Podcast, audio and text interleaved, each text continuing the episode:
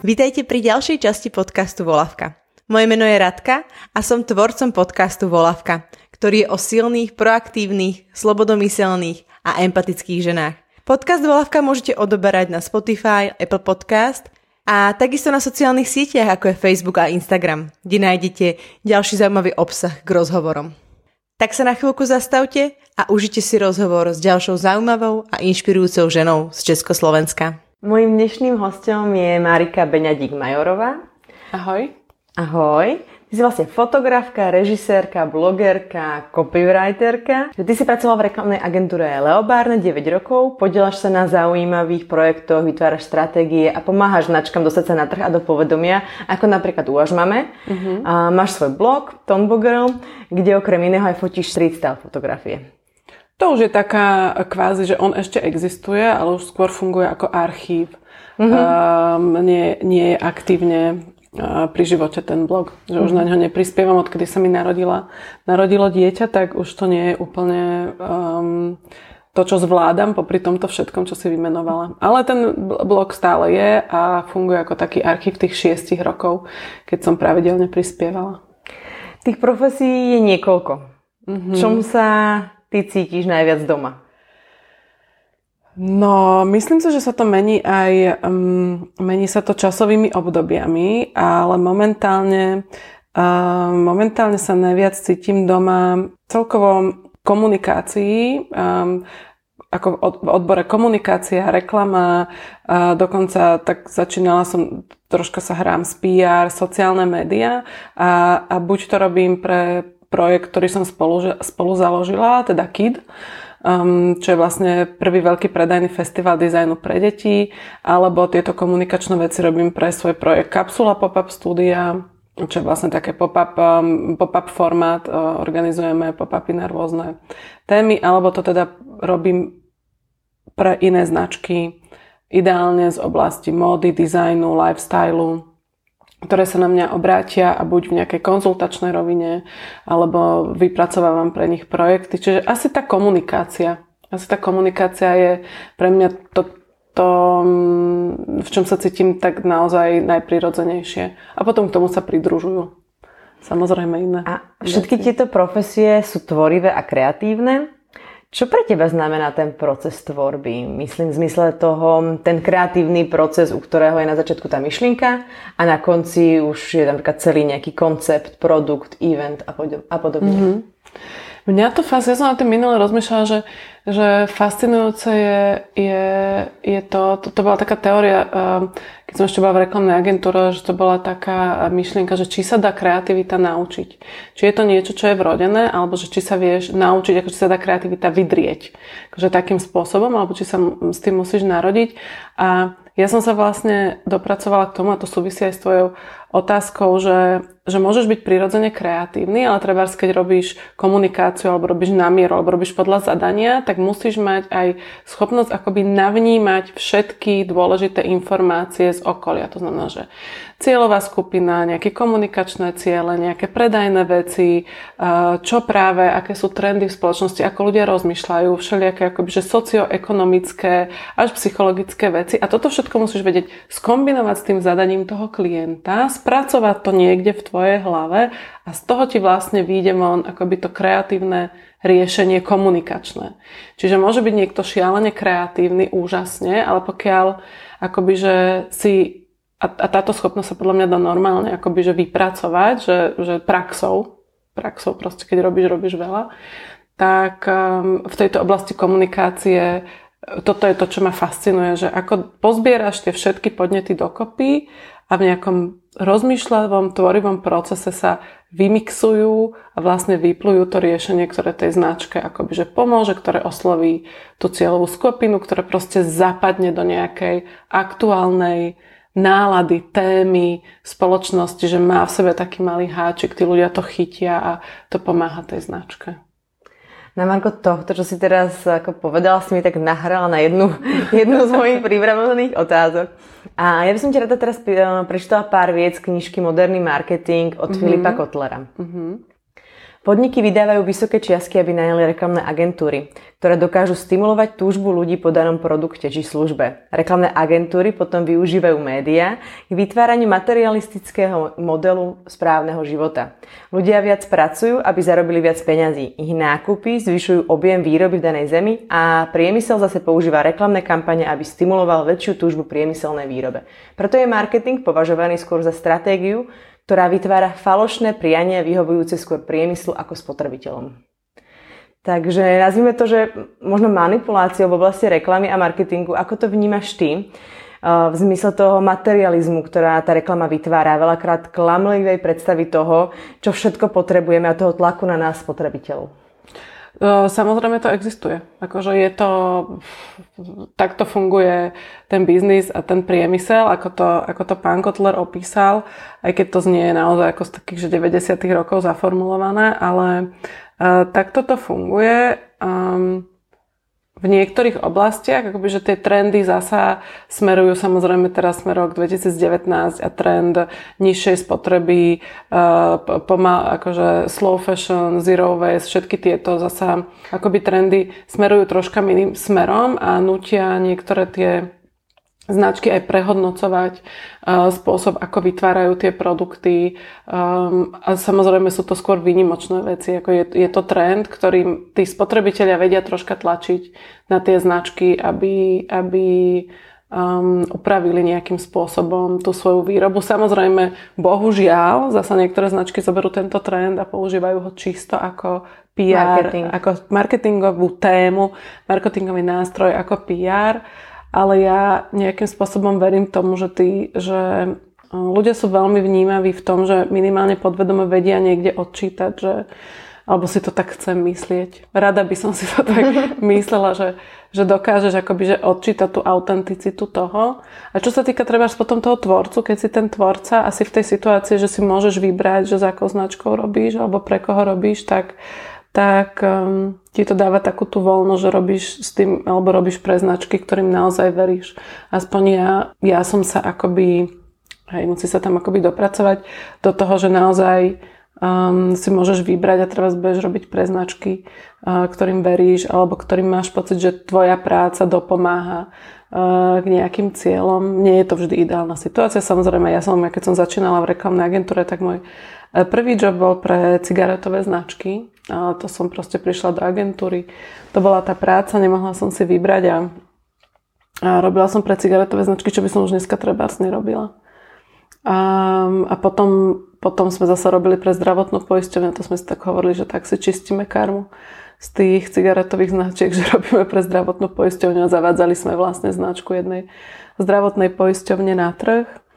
Um, Ako si to potom vnímala v zmysle toho, že bola to tvoja prvá pracovná skúsenosť, potrebuješ sa nejak vypracovať, musíš mať nejaké skúsenosti, aj možno tie, ktoré by si teraz momentálne už nezobrala, uh-huh. ale teraz si v tej práci v reklamnej agentúre aj 10 12 hodín denne a vrátiš sa z tej práce, máš pocit ne, nejakú tú potrebu sa očistiť z toho, v zmysle toho, že tak teraz som tam vytvorila niečo, čo tých ľudí úplne keby povie, že vlastne fajčenie je úplne super a cool, ale ja s tým nesúzním, ja, to není môj názor, to není to, čo som ja. Uh, no to bolo naozaj, treba konkrétne tento príklad bol naozaj, keď som začala robiť ešte počas posledného ročníka vysokej školy, som začala robiť na reklamnej agentúre a podľa mňa na to, aby si človek akože povedal a postavil sa povedal, že tak ja toto robiť nebudem, lebo ja tomu neverím, tak potrebuje sa aj mentálne akoby, že dopracovať do toho stavu a vedieť sa postaviť za niektoré veci. A častokrát, keď človek začína robiť tie prvé veci, tak, je, tak, tak ešte nie je v tom akoby, že uh, mentálnom stave, ale nemá, nemá to akoby, že seba istotu povedať, ja som naozaj chcela som robiť v reklame a brala som to všetko, všetko ako skúsenosť a um, dnes, dnes už chvála Bohu netrávim 12 hodín v reklamnej agentúre. V rámci toho freelancovania sa snažím si upravovať ten čas sama a naozaj robiť, um, robiť na tých projektoch, ale vtedy to bolo, to bol job vtedy to bol job a išli sme a, a všetci tí ľudia. To, bol, to bola taká tá, že zlatá éra reklamných agentúr, keď to tak začínalo, boli ešte peniaze na veľké produkcie, ktoré sa točili.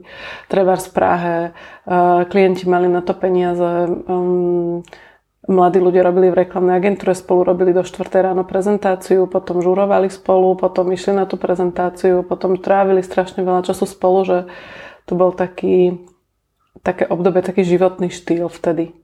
By som to tak nazvala a v tom proste, proste ideš a, a takéto, že keď sa ti až časom začínaš akoby že rozmýšľať nad tými vecami, do takej väčšej hĺbky, keď možno aj naberieš tie skúsenosti a vidíš treba, že naozaj ako to môže reálne ovplyvniť ľudí, alebo že čo to vlastne si viac uvedomuješ, treba tú zodpovednosť.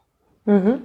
A my sme sa teraz bavili aj toto, ten no, kúsok z tej knižky bol vlastne o materializme. Uh-huh. Hovorili sme si o tom, že teraz tým trendom pre rok 2019 je to slow fashion, je taká tá udržateľnosť, menej je viac, ale v podstate tiež je to nejaký marketingový nástroj na to, aby keď, eh, keď ten spotrebiteľ to zoberie, že tak teraz celú domácnosť musí mať eko, tak vyhodím všetky prášky, kúpim si nové prášky. Že vlastne je to tiež nejaký, tlačíš tých ľudí tiež nejakým smerom, aby si niečo kúpili, pretože to je vlastne lepšie, zachránia planetu, veľryby, všetky tieto veci. A, takže je to tiež marketingový ťah v podstate. Je, záleží to podľa mňa, že ako to pojmeš, lebo áno, presne, veľa ľudí má ten, uh, zoberie to spôsobom, že áno, potrebujem teraz ekopračky, tak všetko, čo mám, vyhádžem, ale je aj veľa ľudí, ktorí povie, že OK, že tak toto mám, toto dopoužívam a do tej nádoby si pôjdem načapovať, že nepotrebujem ja úplne novú, kúpiť si novú nádobu na to. Samozrejme, ten pocit tej novosti je taký, ako že áno, začínam, nadýchnem sa, odznova všetko nové, hodím to do koša ale, ale a sú aj značky, ktoré, ktoré akoby hovoria o tom, že nie, že recykluj už to, čo máš. Samozrejme vždy, vždy vznikne nejaký vždy vznikne nejaký taký halo efekt a, a taká bublinka, ktorá to tlačí po tej akoby um, len v PR rovine ale mám taký pocit, že je aj veľa značiek, aj veľa ľudí to už vníma dostatočne citlivo a tejto téme sa nevenujú, totiž to iba komerčné značky, ale venujú sa tomu inštitúcie, venujú sa tomu organizácie, venujú sa tomu jedinci, čiže je to akoby téma netýkajúca sa iba marketingu, iba komunikácie veľkých značiek, že nie je to iba takýto komunikačný trend, ale to naozaj to riešia.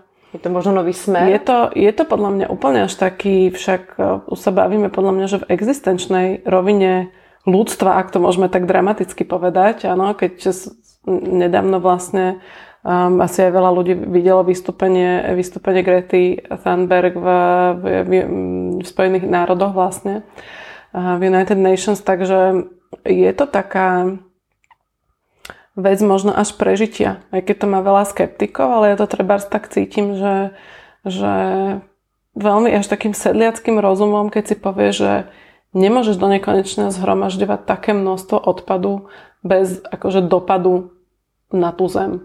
Hmm. Proste fyzika nepustí. No jasné. Um, ty si hovorila, že vlastne v rámci toho, keď ste pracovali v tej reklamnej agentúre, tak ovplyvňujete tých ľudí, tých spotrebiteľov, vytvárate nejaké kampane, ale vlastne možno aj ty ako blogerka si postupne po, počas tých 6 rokov si vybudovala aj na sociálnych sieťach nejakú vlastne uh, nejakých svojich fanúšikov, svojich followerov, ktorých ty sama môžeš nejakým spôsobom ovplyvňovať. Ako s týmto napríklad pracuješ? Lebo teraz máš napríklad tú silu, vieš, že teraz máš tú silu niečo povedať. Teraz vlastne v rámci tých sociálnych sietí môžeme ich využívať na tú dobrú vec a šíriť nejaké tie pozitívne veci, nejaké veci na zamýšľanie. Tak. Uh-huh. Ja si myslím, že áno, to tak aj je. Aj a je dobré, keď si to ten človek, ktorý má ten vplyv, akoby, že uvedomuje a využíva to na takéto veci. A vidím mnoho príkladov, že to naozaj ľudia využívajú a samozrejme aj veľa príkladov, keď to je len akoby, že povedzme bohapusté postovanie nejakého egotriperského kontentu, ale, ale je veľmi veľa tých um, to škaredé slovo, že influencer, alebo dnes to už je skôr sa to volá content creator, to je taký nový pekný terminus technicus, ktorý podľa mňa aj viac sedí a je taký um, um, je autentickejší výraz content creator, že aj ja sa to snažím, treba sa zapájať, zapájať sa do kampaní alebo komunikovať veci, upozorňovať na niektoré crowdfundingy, ktoré sú podľa mňa zaujímavé, alebo keď Napríklad, keď sa launchovali a vôbec otváralo sa Udobrožúta, tak s nimi som spolupracovala presne na dizajne toho celého, na, na komunikácii otvorenia toho celého, že to, to je zase taká vec, ktorá, že môžem využívať to, čo som sa naučila akoby v tej komerčnej sfére reklamy, využiť to know-how na to, aby som potom akoby, že um, to investovala pre niečo dobré. To je normálne to uh, aj reklamné agentúry veľké to robia, hej, že máme komerčných klientov a potom urobíme treba, venujeme svoj čas a urobíme e, kampaň pre dobrého aniela alebo nejakú inú treťosektorovú vec, že jednoducho využiješ to know-how na to, aby si potom akoby komunikovala nejakú tému, na ktorej ti záleží trebárs. Je to možno nejaké vybalancovanie medzi tými dvomi sektormi? Zrejme áno. Uh, takto, keď sa bavíme treba naozaj o živote reklamných agentúr, tak, um, tak tam určite je tam taká vôľa, že venovať ten čas. Na druhej strane um, keď budeme takí, že realistickejší a troška cynickejší, tak tam to funguje tak, že tá reklamná agentúra, často ten komerčný klient nedáva taký priestor akoby na kreativitu, na dokázanie toho, že čo fantastické my dokážeme vymyslieť. Kdežto keď majú klienta, ktorý má treba z málo peňazí a vie, že má málo peňazí, alebo je neziskový, že nemá peniaze, tak on zase urobí to, že dá väčší priestor na realizáciu tej reklamnej agentúry. To znamená, že ona si môže samozrejme stále v rámci splnenia nejakých komunikačných cieľov a veľa viac uletieť, môže ukázať akoby, že väčšiu mieru kreativitu, môže akoby viac odprezentovať, že aha, čo dokážeme. Um, Často sa tie veci prihlasujú na reklamné festivály, kde získavajú ocenenia, kde zase dodáva to kredit tej agentúre v očiach ďalších komerčných klientov, trebárs. Mm-hmm. Že to je mhm. taký akoby, že showcase pomocou takýchto, uh, ale to je naozaj akoby, že ten, ten, ten svet tej reklamy a Um, ako pracuješ ty v zmysle toho, keď pomáhaš napríklad uh, značke, ako je Uaž Mama, alebo nejakým iným značkám? Aký je ten tvoj tvorivý proces? Ty si už načrtla to, že vlastne musíš uh, to pojať jak celok, všetky tie oblasti, mm-hmm. či už cieľovka, či už ekonomia, či už proste nejaký ten, nejaký ten dopad, aby to malo a potom vlastne ti to v hlave zmieša a... Tadám! zmieša a potom sa to vypluje. No treba teraz, um, včera práve sme mali prvé sedenie s takou značkou, ktorá je pomerne vybudovaná, má nejaké, uh, má nejaké svoje zameranie, nejaké ciele, robí proste s potravinárskymi vecami, je výrobca, má nejakú distribúciu, ale majú pocit, že nejakým spôsobom možno stagnujú alebo že potrebujú proste pohľad zvonka na to, že ako, ako, um, ako lepšie lepšie uchopiť tú komunikáciu na to, aby komunikovali jasnejšie, presnejšie na cieľovku. A tuto fungujeme v takom v, takom, v takej konzultačnej rovine, že si sadneme a teraz ja sa veľa pýtam, veľa sa rozprávame o tej značke a častokrát len toto, keď sa rozpráva s niekým, kto ti dáva na to taký, že, že pohľad iný od boku alebo vôbec akože preberáš témy, ktoré oni majú miliónkrát už prejdené v hlave, ale stále sa na to pozerajú z jedného uhla pohľadu, tak toto robím v takej konzultačnej rovine. Že toto, keď, keď potrebujeme niečo presnejšie zadefinovať, tak a výsledkom ale má byť to, že, že to posunie tú značku niekam, že oni odchádzajú teda s nejakým lepšie zadefinovanými vecami. Potom sa rozprávame, že, že ako sa to dá, toto, čo sme si zadefinovali, ako sa to dá previesť do komunikácie na sociálnych sieťach, ako vytvárať kontent, z ktorého cítiť presne akoby, že tú identitu tej značky. Čiže buď týmto spôsobom, alebo potom záleží, čo tá značka potrebuje. Alebo si to zoberiem celé ako zadanie, spracujem to ja, donesiem ten výsledok, odprezentujem to, alebo je to aj o tom, že posúvať kontakty, spájať tú značku s inými ľuďmi. Mm, naozaj je to proste flexibilné v tom, že, že je to vždy na mieru toho, kto čo potrebuje. Mm-hmm.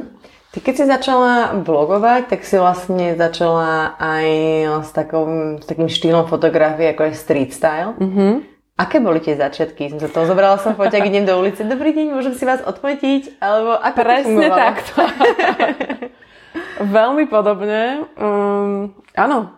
Uh, vlastne znie to tak strašne jednoducho, ale tak to bolo, že, že som zobrala ten foťák a, a a myslím, že úplne prvé, prvé fotky vznikli v Miláne počas Design Weeku jedného a úplne si pamätám, ako som išla osloviť prvú pani vôbec. Som si myslela, že, že, že mi vy, vyletí mi srdce z hrude, mala som strašný, strašnú trému a úplne som rátala s tým, že mi povie, že no teda nie. A, ale ona som bola prekvapená, keď súhlasila s tým, že áno, môžem ju odfotiť. A potom to proste už len tak išlo a zrazu pre mňa bolo fascinujúce to, že pre mňa to bolo prekročenie, prekročenie vlastnej nejakej hranice alebo bariéry komunikovať s neznámymi ľuďmi na ulici. Že som to brala troška ako experiment a, mm-hmm.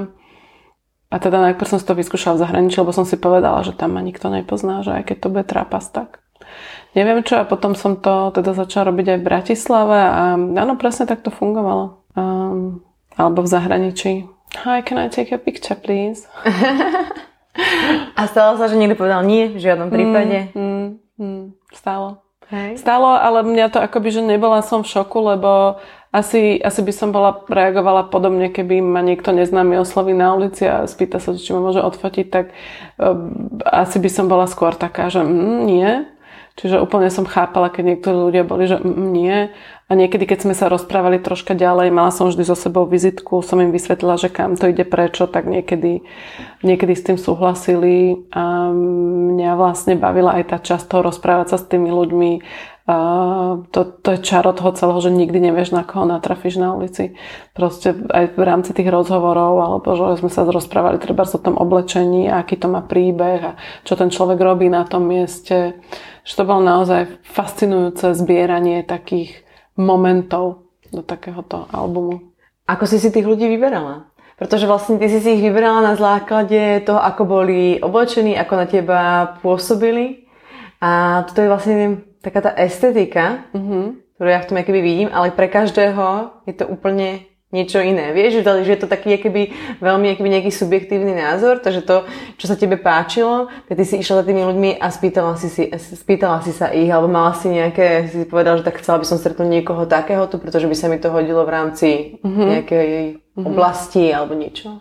No samozrejme je to absolútne subjektívne a a fotila som modu, ale potom som si časom uvedomila, že vlastne uh, ani nefotím tak modu v zmysle toho oblečenia, ale fotím toho človeka. Mm-hmm. Že som si uvedomila, že by som mohla stretnúť treba v tom istom oblečených dvoch ľudí a, a, a počasie som už vedela, že s niektorým človekom tá fotka, fotka fungovať nebude a s niektorým fungovať bude, pretože to v konečnom efekte o vyžarovaní, o tom, ako človek sa cíti v tých e, veciach, čo tým akoby, že komunikuje na vonok, ako sa pohybuje, čo to s ním, ako, čo z neho vyžaruje.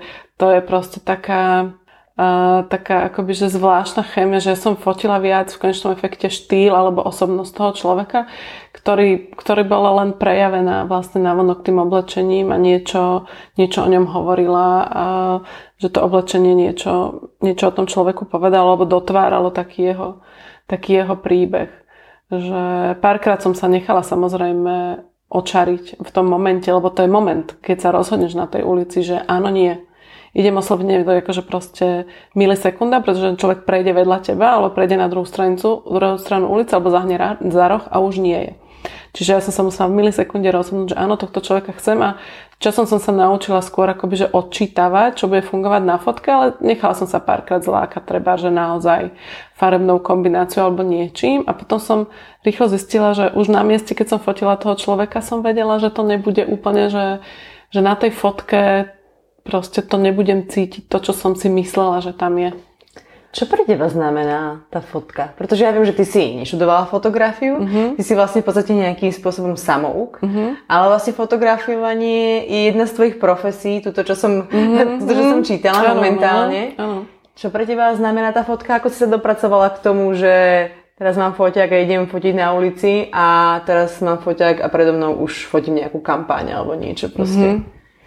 Um, tak začala som teda tou ulicou, um, začala som to fotiť a, a tým, že, tým, že vlastne v tom období som to robila akoby že jediná v, v tomto štýle, akoby že tú módu a začal to byť taký akoby že trend alebo vnímanie toho street stylu, tak um, potom si pamätám, že ma oslovila reklamná agentúra, ktorá navrhla jednému nákupnému centru e, komunikačnú kampaň v tomto duchu. Že to budú reálni ľudia, e, bude to street style a bude sa komunikovať akoby, cez, tých, e, cez tých reálnych ľudí. A keďže som to ja robila, tak oni oslovili mňa na realizáciu na realizáciu tej kampane a bol, bol to teda stres a bola to zodpovednosť, lebo už to nebola len taká sranda, že ja si pofotím čokoľvek, ale, ale muselo to byť aj, muselo to byť technicky nejak spracované, muselo sa tam rátať s tým, že z toho budú tlačené billboardy a tak ďalej a tým, že ja som fotila na film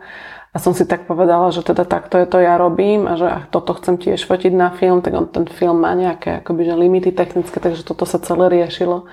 Bolo to veľmi zaujímavá skúsenosť, veľká škola. Um, no a, a potom som sa zapojila vlastne skôr do takých projektov typu uh, typu už vlastne koľký deviatý rok alebo desiatý Spolupracujem vlastne s eventom, že cena nadácie Tatrabanky za umenie, kde pomocou tej fotky dokumentujem každý rok nejaký modný návrhár mladý, robí pre Adelu moderátorku večera šaty, to je akoby že forma podpory týchto mladých návrhárov, ja to fotograficky vlastne uh, zachytávam, čo je tiež akoby že zákazka, hej, že to nie je, že to je tá, tá pracovná časť tej fotky.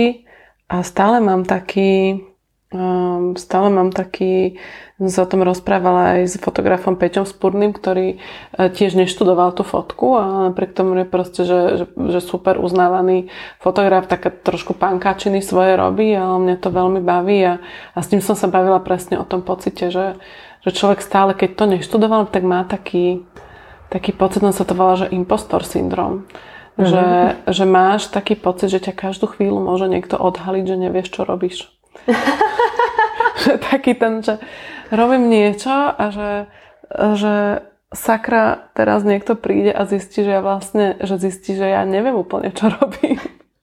Čo treba pri, u mňa pri tej fotke je tá technická stránka, hej, že ja sa nikdy nebudem púšťať s nikým do šialenej debaty o megapixloch a, a koľko, koľko proste photoshopových potrebuješ na vytvorenie toho o dokonalosti a ostrosti a tak ďalej, lebo moja fotka nie je o tom, ale veľmi veľa, veľmi veľa fotografov vlastne toto rieši a to je tá, to je tá veľká téma. Takže áno, mám to ako uvedené ako jednu vec v profesii a, a rovnako to je aj s tou režiou, že tam tiež mám taký akože ľahký impostor syndrom. A čo pre teba potom ale znamená ten výsledný produkt, tá fotka? Je to, nejaká, je to nejaký nástroj, ktorým chceš vyjadriť niečo? Máš to v zmysle toho, že... Ja neviem, keď som sa rozprávala s Karolinou Holubovou, tak ona hovorila, že nebola natoľko nadaná, aby mohla uh, kresliť alebo proste mm-hmm. robiť mhm. nejaký menej tohoto štýlu, ale že vedela, že chce nejak zmotniť to, čo má v tej hlave a že tá fotka bola pre ňu v podstate akýby ten najjednoduchší nástroj. Mm-hmm.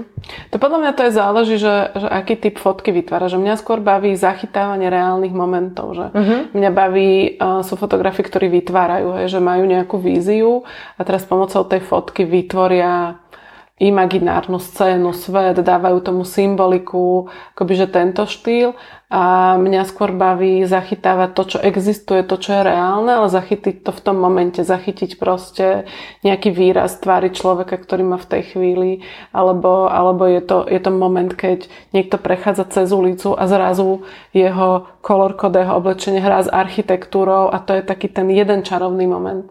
A, a, a ide mi skoro zachytávanie takých, tak ako keby som si fakt robila taký albumček tých pekných vecí, ktoré, ktoré proste vidím a si ich tak akože zakladám. Lebo to je tiež um, jeden zo spôsobov, že, že je na tebe, ako sa rozhodneš, ako vidíš svet. A ja som sa rozhodla, že chcem vidieť proste tie pekné veci a chcem akoby, že vyťahovať tie pekné veci.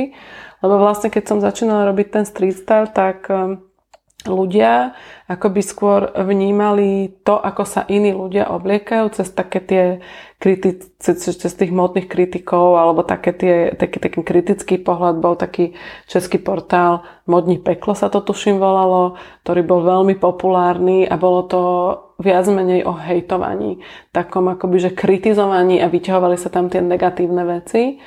A to ja som si povedala, že to nie je to, čo ja chcem robiť. Mňa to, akoby, že samozrejme, že aj ja to vidím, hej, že tiež sú veci, ktoré sa mi treba, si prídem, že pff, sa mi to nepáči, alebo neprimerané veku, situácii, postave, čokoľvek.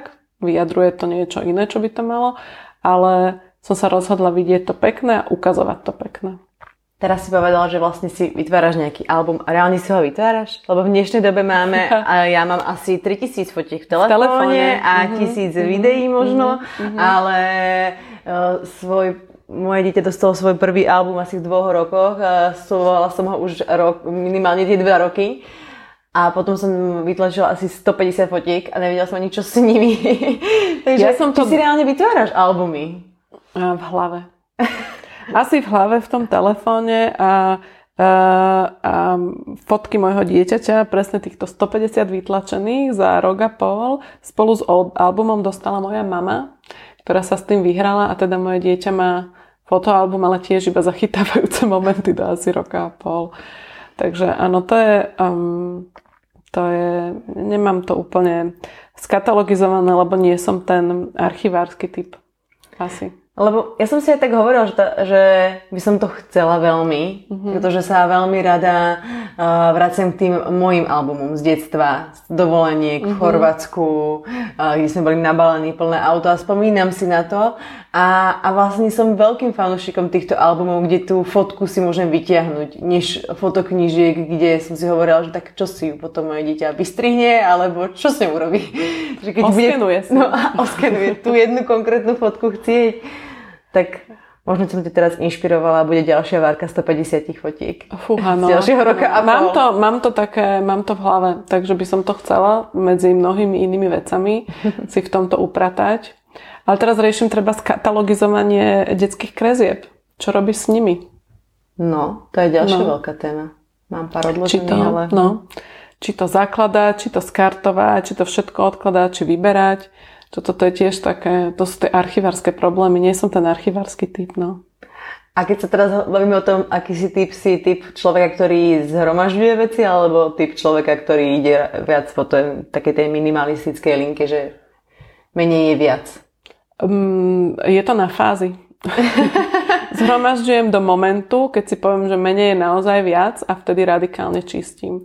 A to je ale taká psychohygiena aj podľa mňa, že z času na čas si prečistiť ten priestor a prečistiť to a, a snažiť sa nezhromažďovať. Ale treba, keď sú presne takéto emočné veci ako detské kresby, tak um, tam sa to ťažko. Tam to potom musíš asi fakt uh, v nejakom momente radikálne prečistiť. Máš nejakú uchylku v zmysle toho, že máš 150 párov topáň, topánok alebo niečoho zbieraš? Si taký zberateľ nejakých vecí, že ich máš viac, nejaké série a podobne? Uh, topánky určite nie, lebo ženy, čo majú nohu 41 až 2, tam, to, tam nehrozí zbieranie topánok nadrozmerných veľkostí, ale uh, mala som také, že sa mi kamaráti smiali, že som bola, že kabelky, Proste kabelky mi príde ako taká doplnková vec, že som ich mala pomerne veľa, už som to, už som to zredukovala. A myslím, že nemám extrémnu zberateľskú úchylku. A mám rada pekné veci. Treba na bazáre starožitnosti a tak ďalej, že keď tá vec na mňa nejakou estetikou prehovorí, tak, tak vo mne hej, sa zobudí tá túžba vlastniť ju aj keď sa ma niekto zodpovedný spýta, že a kam táto vec pôjde v tom byte, tak poviem, že neviem, ona si nájde miesto. Čiže je to skôr také zberateľstvo vo všeobecnosti nejakej estetiky. Hmm. Rozprávali sme sa už o móde, ty sa aj v niekby pohybuješ v tom eh, módnom svete, v umení, spolupracuješ s módnymi návrhármi. Ako vnímaš módu teraz a ako sa možno zmenila, premenila či už to módne prostredie, alebo móda pre nás konečných spotrebiteľov? Toto je veľmi um, taká široká otázka. Myslíš módu, treba, bavili sme sa o tom stretať, že myslíš módu to, čo akoby, že móda vo vnímaní ľudí, alebo myslíš módu ako módnu tvorbu alebo vôbec niečo, čo vzniká od tých modných tvorcov. Že ktorý, Mám dve linky, jednu aj mhm. druhú. Aj modní tvorcovia, to znamená mm. to, čo tvorili možno pred 10, 15, 20 rokmi, čo tvoria teraz, to prostredie, ktorom to tvoria, aké máš pocit, či sa zmenilo, či niekam ide iným smerom sa posúva, to je tá, tá jedna linka v rámci tej módy. A potom sú to my, koneční spotrebitelia, ako sme sa my zmenili v rámci toho vzťahu k tej móde, mm-hmm. či máš pocit v rámci aj street stylu sa inak obliekame, ako sme sa obliekali predtým? Niekam sme sa posunuli? Uh-huh. Uh, začnem tou ľahšou pre mňa a uh-huh. to je treba to, um, to ako tí ľudia vním, alebo ako ja si ja vnímam, že sa mení tá, tá moda ulice, že ja, aj keď som prestala uh, fotiť ten blog, um, tak pre mňa to bolo vždy zaujímavé hľadať tých ľudí reálne v ulici.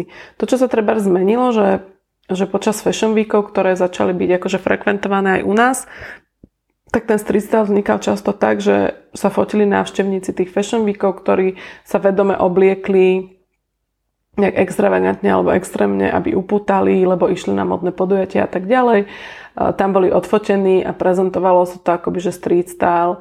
Z Fashion Weeku, čo pre mňa akoby strácalo čaro toho, čo pre mňa čaro bolo, že nájsť reálneho človeka, ktorý sa v reálnom živote uh, ide do kancelárie alebo do práce a, a, a je zaujímavo oblečený, že, že toto bola stránka, ktorá ma nebavila, ale a, a celkovo mám taký pocit, že sa to zuniformi, zuniformizovalo troška ten street style, čo je proste prirodzený dôsledok e-shopov, globalizácie, ľudia sa pozerajú na Instagram, Pinterest, vidia tam nejakú inšpiráciu, vedia si to rýchlo kúpiť, vedia to napodobniť, alebo si to prispôsobiť, že z môjho pohľadu je akoby tých, um, tých unikátne sa prezentujúcich ľudí menej mm-hmm. ako z môjho, z môjho pohľadu, ale môže to byť pokojne ovplyvnené aj tým, že sa už nemám na to taký vyslovene a silný fokus, ako som mala predtým, ale a mala som pocit, že, že, že sa to tak akoby že zuniformizovalo a, a že vidím menej toho, čo by som mala chuť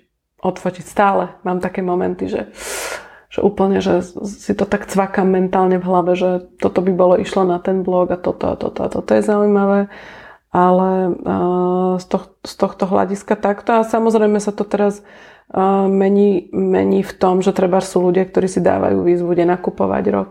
Kby v rámci toho presne uvedomenia si, ako môže ten spotrebný proste to správanie mať dopad na, na planetu, na ten, na ten, na ten biznis tak e, ten trend je takýto, že, že skôr využívať to, čo mám, alebo nakupovať sekáčoch, alebo hrať sa akoby, že s týmto.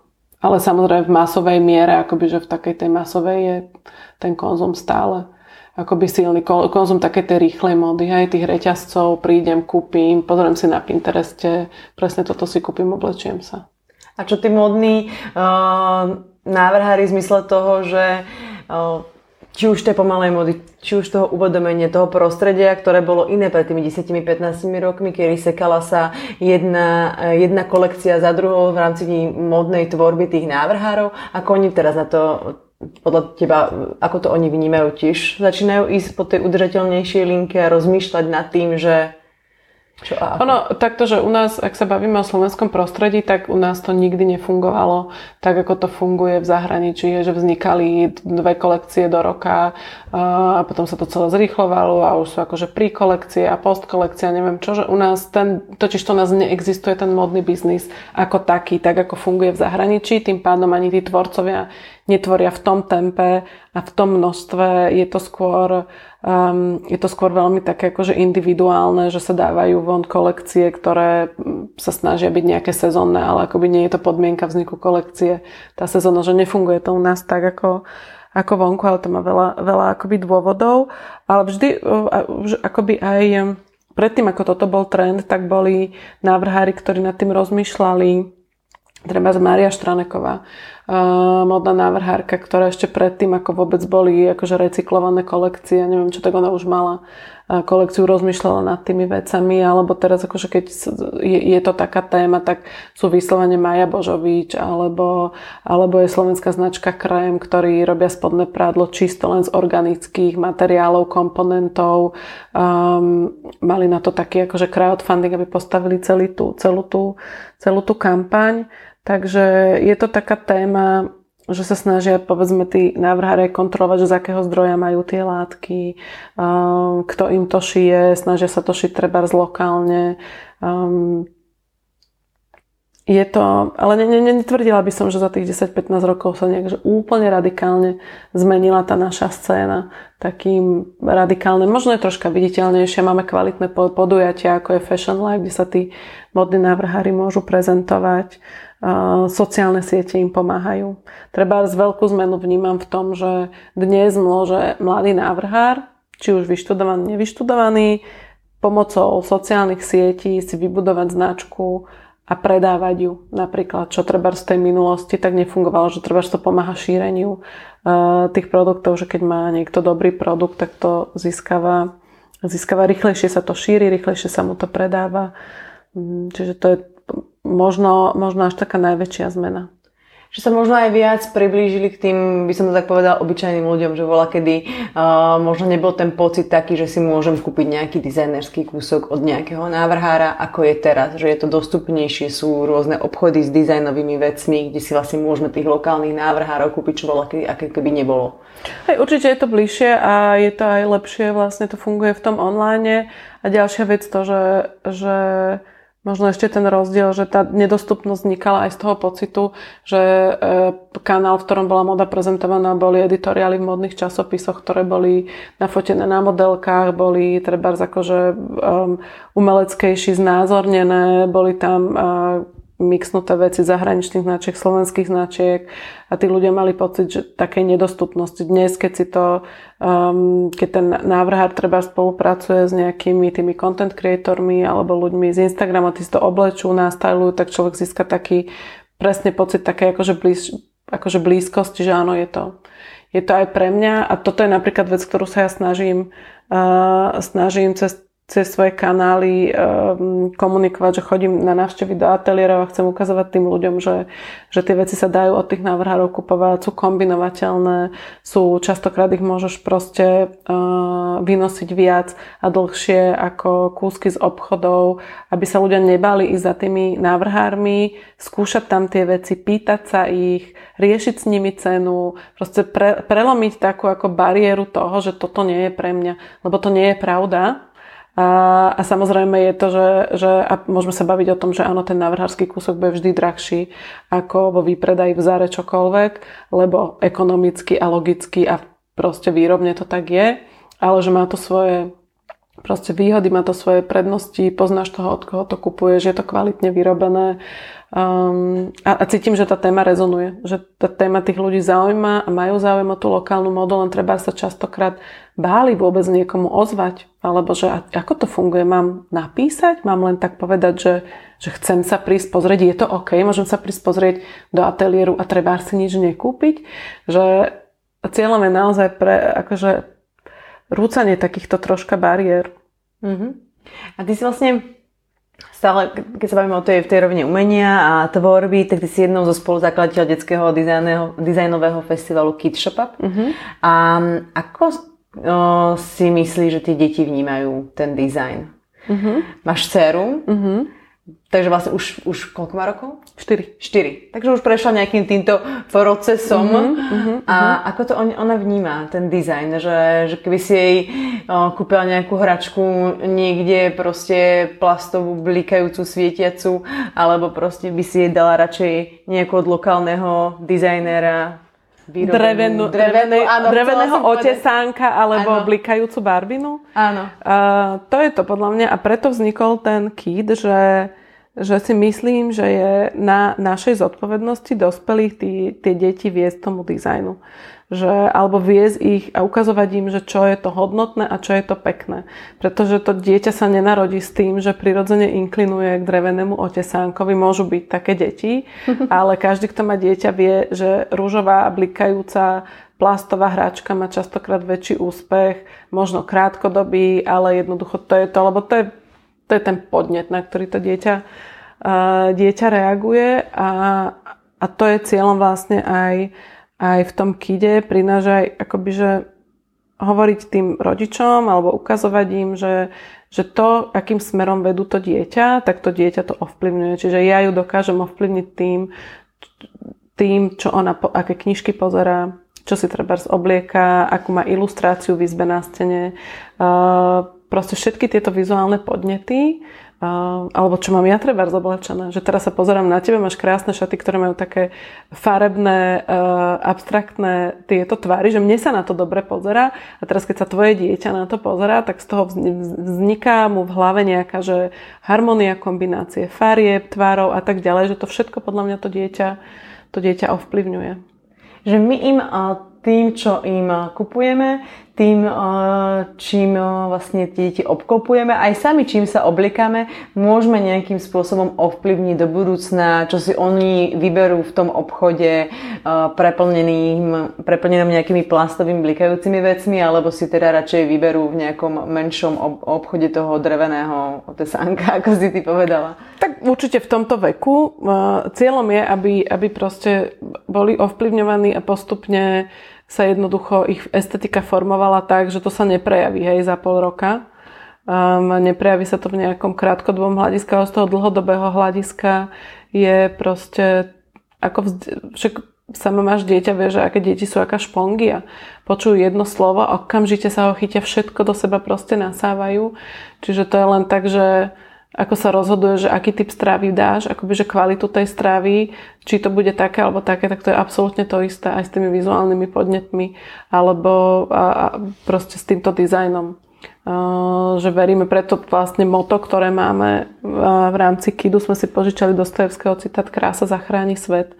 A, a to naozaj vychádza z toho, že, že tá krása, ktorú my teraz tým deťom ukazujeme, tak oni to v sebe ukladajú a keďže oni sú tí, ktorí budú v nejakom časovom horizonte rozhodovať o svete alebo ho formovať, tak veríme, že sa to vtedy nejakým spôsobom prejaví tá krása a tá cit. Lebo krása nie je len akoby, že niečo je pekné a škaredé, to je aj, aj cit pre nejaké veci, to je vnímanie sveta, to je dobro, to, je, to sú akoby, že pozitívne, pozitívne veci a konotácie a že, že oni raz možno zachránia ten náš svet. Rozprávame sa aj o tom, že vychovávame mm, ďalšiu generáciu, ktorá, ktorá už teraz uh, vlastne sa snažíme do nich štepovať aj tú udržateľnosť a aj to menej je viac a dúfame, že, že do budúcna možno zachrániť tú našu planetu. Dávame im uh, možno takú nejakú až prílišnú možno zodpovednosť na ich plecia a, a ako ty vnímaš napríklad v zmysle tohoto si mama, vychovávaš svoju cerku, rozmýšľaš nad budúcnosťou, budúcnosťou našej krajiny, jej budúcnosťou, čo ona bude robiť, ako to ty vnímaš po rôznych udalostiach, čo sa tu na Slovensku stále. A nejaký tvoj uhol pohľadu na to, ako ako s tým pracovať aj vlastne, aby si sa vlastne nebála za každým, že si teraz povieš, že tak mali sme tu protest uh, pre, pre život alebo za život, čo mm-hmm, mňa mm-hmm, úplne vytočilo, pochod, pochod za život, čo mňa vytočilo tak do biela, že som normálne nemohla jednu noc spať z toho. A normálne som hľadala na internete nejakú organizáciu, ktorá je proti tejto organizácii, do ktorej by som sa strašne rada zapojila. Mm-hmm. Ale tak som rozmýšľala, že vlastne to ovplyvňujeme, ovplyvňujeme aj tie naše deti tými našimi rozhodnutiami, čo, rozhodnutiami, čo urobíme teraz. Či už politickými, Mm-hmm. Či už tými, ako my, čo do, my do nich budeme vštevovať, čo my ich budeme učiť. Tak treba ich môžeš naučiť, že uh, myslím, že okrem jedného protestu, keď bola Mia chorá, alebo ja som bola, bola chorá, tak treba sme boli spolu, uh, spolu um, na protestoch za slušné Slovensko a môžeš tomu dieťaťu, a boli tam iné deti, boli tam, bolo tam veľa detí, bolo tam veľa rodičov a videla som, že tí rodičia sa rozprávajú s tými deťmi o tom, že môžeš ukázať, že, že, že treba prejaviť svoj názor na to, čo, čo si myslíš, čo sa deje, um, čiže byť nejakým spôsobom aktívny, uh, alebo aktívne sa zapájať, zapájať do tohto. A myslím, že to, že práve a teraz sa prejavuje taká generácia, ktorá si už, e, ktorá sa aktívne, či už je to, keď sa pozerám vlastne generácia, že je to bratislavský primátor, alebo sú to primátori v Trnave, v Nitre, alebo sú to ľudia, čo organizujú slušné Slovensko, že to, to nie sú, to je generácia, ktorá už pristupuje k tým veciam aktívne. A keď táto generácia bude tej ďalšej tieto veci ukazovať, tak, e, tak, e, tak, tak to hádam, hádam to nebude ticho, lebo proste keď je keď je ticho, tak sa, je to ako tiché mlčanie a môžu sa diať veci, ktoré sa nám nepáčia a treba sa, treba sa ozvať. A treba ísť tým dieťaťom na ten protest. Alebo tomu dieťaťu ukazovať, že, že teraz toto nekúpime, lebo a vysvetľovať a rozprávať sa s nimi a toto sa mi zdá ako taký toto mal Verichto, Verichto mal taký citát, že, že stačí jenom hezky žiť a dieťa sa přidá, alebo ako to bolo. Hej, to je, to je vlastne taká svetá pravda a to, čo my im ukazujeme, tak vlastne my ich, e, ako si hovorili, že oni sú také tie houby, alebo že nasávajú uh, také tie špungie, že nasávajú všetko to, čo my do nich keby nejakým spôsobom, čo im hovoríme, aké máme názory, aká my. My sme tiež boli na, na protestoch, taky sme bol, taky sme, takisto sme boli aj pre Slovenskou ambasádou v Prahe aj tam sme raz boli. Keď sme boli v Prahe, už neviem, ktorý to bol, ale tiež sme tam spolu boli, áno. To je také pekné myslím si, že je to veľmi dôležité, aby sme nezatvárali oči pred tým, aby sme boli zodpovední, či už občania, tak aj rodičia. A, a tie deti k tomu viedli, pretože takých, čo nadávajú pred televízorom, je väčšina vlastne. Áno. A ich poznáme. A ich máme v rodinách. Takže to je možno o vybalansovaní tento celý prístup. Čo plánuješ do budúcna? V rámci pracovnej oblasti, súkromnej oblasti? Uh-huh. Uh, tak v tej pracovnej oblasti uh, mám taký akoby veľmi intuitívny prístup k veciam. Takže mám, som troška taký fatalista, že veci, ktoré sa majú udiať, sa udejú. Akože rada dopomáham tým veciam a rada ich samozrejme formujem a mám predstavu, ako veci majú byť, ale zároveň nejakým spôsobom a mám taký pocit, že, že veci sa dejú a, a tak priťahuješ veci do života, že veci sa dejú pre niečo a majú byť tak a ľudia sa spájajú. Takže budem pokračovať v tom, v tom, čo robím aktuálne v práci pre značky a budem príjmať nové výzvy a milujem mám rada nové výzvy, aj pracovné, aj, aj celkové, že tá dynamika toho života mňa to baví. Uh, ísť ďalej a nestagnovať a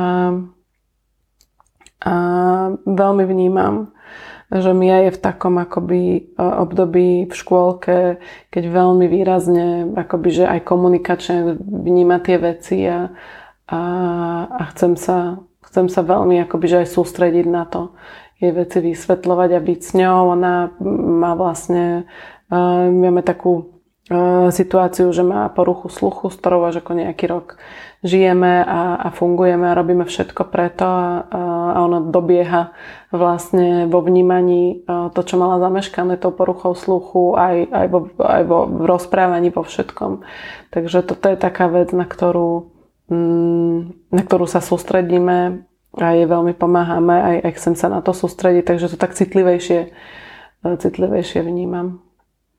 Tak ja ti držím palce, nech sa, nech sa darí v tej pracovnej oblasti, nech tebe prichádzajú tie značky, ktoré, s ktorými ty nejak um, súzníš a ktoré sú ti uh, príjemné a s ktorými chceš pracovať. A ty ich dokážeš pekne posunúť ďalej k nám spotrebiteľom, aby sa k nám dostávali práve tie značky, ktoré sa k nám majú dostávať, také tie možno zabudnuté menší nejakí výrobcovia a do toho osobného života tiež len to najlepšie. Nech sa darí. Ďakujem veľmi pekne, veľmi pekne a dúfam, že teda e, sa tvoje prianie vyplní. Všetko dobré. Ďakujem, ďakujem za tvoj čas. Počuli ste ďalšiu časť podcastu Volavka? Ďakujem veľmi pekne za vaše správy, odporúčania a šírenie Volavky ďalej. Dáva mi to nádej a zmysel v to, čo robím. A ak sa vám tento rozhovor páčil, tak si určite vypočujte aj iné rozhovory so zaujímavými a inšpirujúcimi ženami z Československa, ktoré nájdete na mojom webe www.volavka.sk alebo v aplikáciách Apple Podcasty a Spotify. Ďakujem a počujeme sa opäť nedelu. Do počutia!